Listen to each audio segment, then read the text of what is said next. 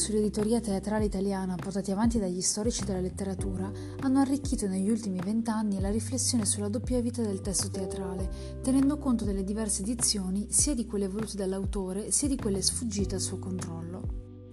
La pluralità di appropriazioni all'interno del mondo teatrale può ingenerare da parte dell'autore il timore del tradimento del testo sia in scena che in pagina. Del resto la trasformazione di una commedia scritta per il palcoscenico in testo da leggere è un'operazione complessa di cui gli autori fanno menzione nelle introduzioni delle loro opere a stampa. Il caso di Goldoni mostra bene come il tasso di autorialità venga rinegoziato di volta in volta con gli spettatori, gli attori, i lettori e i committenti, con vistosi e disinvolti aggiustamenti di tiro. Paradossalmente è proprio in questa flessibilità che risiede la modernità del suo comportamento d'autore. Attraverso il continuo riposizionamento egli tenta di difendere sia la sua paternità teatrale sia quella letteraria. Goldoni percepisce la debolezza del ruolo d'autore e non è disposto a vivere nel silenzio cui molti si adattano. Tre edizioni consentono più di altre di analizzare il percorso con cui Goldoni rivendica la centralità della volontà dell'autore e la sua libertà di pubblicare. Egli costituisce la figura dell'autore non solo attraverso il controllo sui suoi testi, ma anche attraverso l'uso del suo ritratto ed illustrazioni che rappresentano momenti importanti della sua vita di scrittore. La prima edizione veneziana, frutto dell'accordo tra Medebach, Bettinelli e Goldoni, era interamente subalterna alla strategia teatrale del Sant'Angelo, il teatro veneziano per il quale il commediografo aveva firmato un contratto quadriennale con la compagnia di Medebach. L'uscita del primo tomo delle commedie nel 1750 sembrava coronare un rapporto di grande fiducia tra l'autore, il suo capocomico e l'editore. Il volume iniziava con una lettera dello stampatore al lettore in cui Bettinelli lasciava intendere che il volume e quelli che sarebbero seguiti erano il frutto di una sincera, gentilissima amicizia.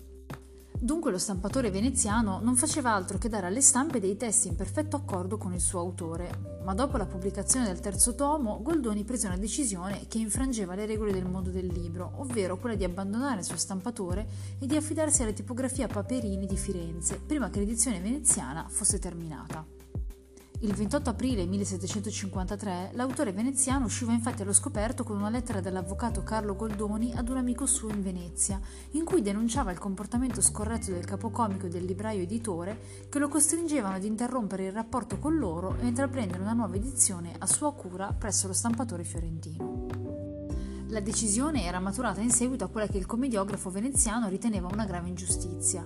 A Bologna e a Firenze egli stesso aveva letto dei manifesti nei quali Medebach sosteneva che l'edizione veneziana sarebbe stata portata avanti da lui e che lo stesso stampatore avrebbe continuato a stampare le 32 commedie che ancora mancavano sulla base del testo della rappresentazione teatrale e con la diligente assistenza di accurati correttori e a partire da quella che giudicava una slealtà inaccettabile, Goldoni passava all'attacco con argomentazioni che rinviavano all'autore come proprietario della sua opera. Goldoni però sapeva benissimo che la sua scelta di aver interrotto l'edizione Bettinelli andava contro tutte le regole dell'antico regime tipografico. Per giustificare il gesto di rottura che l'aveva portato a rivolgersi a uno stampatore di Firenze, doveva screditare fino in fondo l'edizione Bettinelli anche sul piano filologico.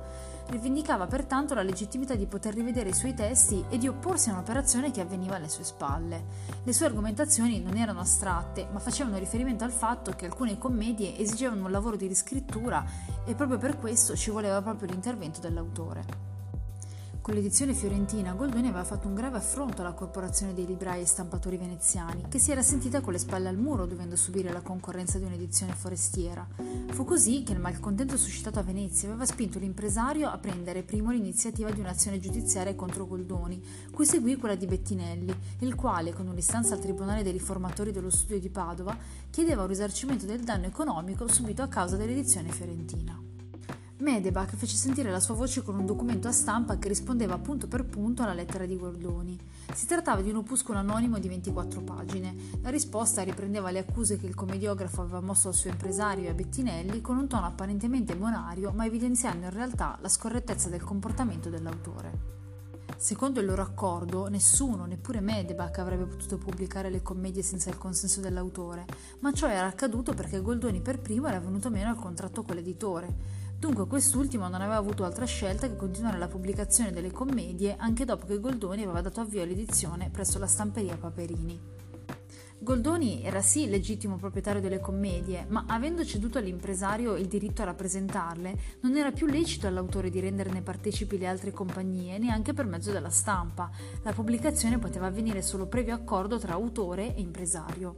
In conclusione, il difensore di Medebach addossava a Goldoni la responsabilità di avere per primo usurpato il diritto di stampa. Bettinelli era deciso a contrastare in modo astutissimo la decisione di Goldoni, ribaltando di segno la dichiarata volontà di correzione autoriale e presentava la nuova edizione come più accurata di quella dello stesso autore. Con la sua edizione Bettinelli garantiva un testo fedele a quello dell'autore e ancora più corretto di quanto quest'ultimo avrebbe potuto fare. Proprio in quanto primo editore di Goldoni, Bettinelli era l'unico che aveva dato alle stampe le commedie del celebre signor Goldoni, quali appunto sono da lui consegnate al teatro. Per quanto riguarda l'avvertenza giudiziaria mossagli da Bettinelli, la documentazione sopravvissuta consente di ricostruire i passaggi che portarono a un compromesso tra le parti. Ovviamente, secondo le leggi veneziane, Goldoni aveva torto, dal momento che il libraio editore della sua città era stato danneggiato dall'edizione fiorentina introdotta in territorio veneto. L'avvocato di Goldoni, Stefano Sciugliaga, cercò di negare l'esistenza di un preciso contratto tra l'autore e il suo primo editore. Aggiungeva che il contratto avrebbe dovuto essere avvalorato da un reciproco sensibile e visibile segno, ma tutte queste condizioni a suo avviso non esistevano. Alla base di questo presunto contratto c'erano soltanto alcune annotazioni dello stesso Bettinelli in cui si indicavano gli utili da dividere per il primo e il secondo tomo. Per quanto riguardava invece il risarcimento danni richiesto da Bettinelli in seguito alla circolazione dell'edizione fiorentina anche in territorio veneziano, Sciugliaga rispondeva che non si poteva quantificare in modo certo, tanto era stato il successo di tutte le diverse edizioni fino ad allora uscite sul mercato. Era infatti impossibile capire se coloro che avevano acquistato l'edizione fiorentina avessero già acquistato anche quella veneziana. Sciugliaga difendeva così la legittimità di Goldoni, come di qualunque altro autore, di scegliere se ricorrere a un'edizione legata alla rappresentazione teatrale o se trasformare le sue commedie in pagine da leggere e non solo in testi da ascoltare. L'accordo tra le parti arrivò il 18 marzo del 1756. Goldoni fu condannato a risarcire Bettinelli consegnandogli quattro delle sue commedie inedite e ad acquistare mille copie del volume contenente questi quattro nuovi testi che il libraio editore veneziano si apprestava a pubblicare.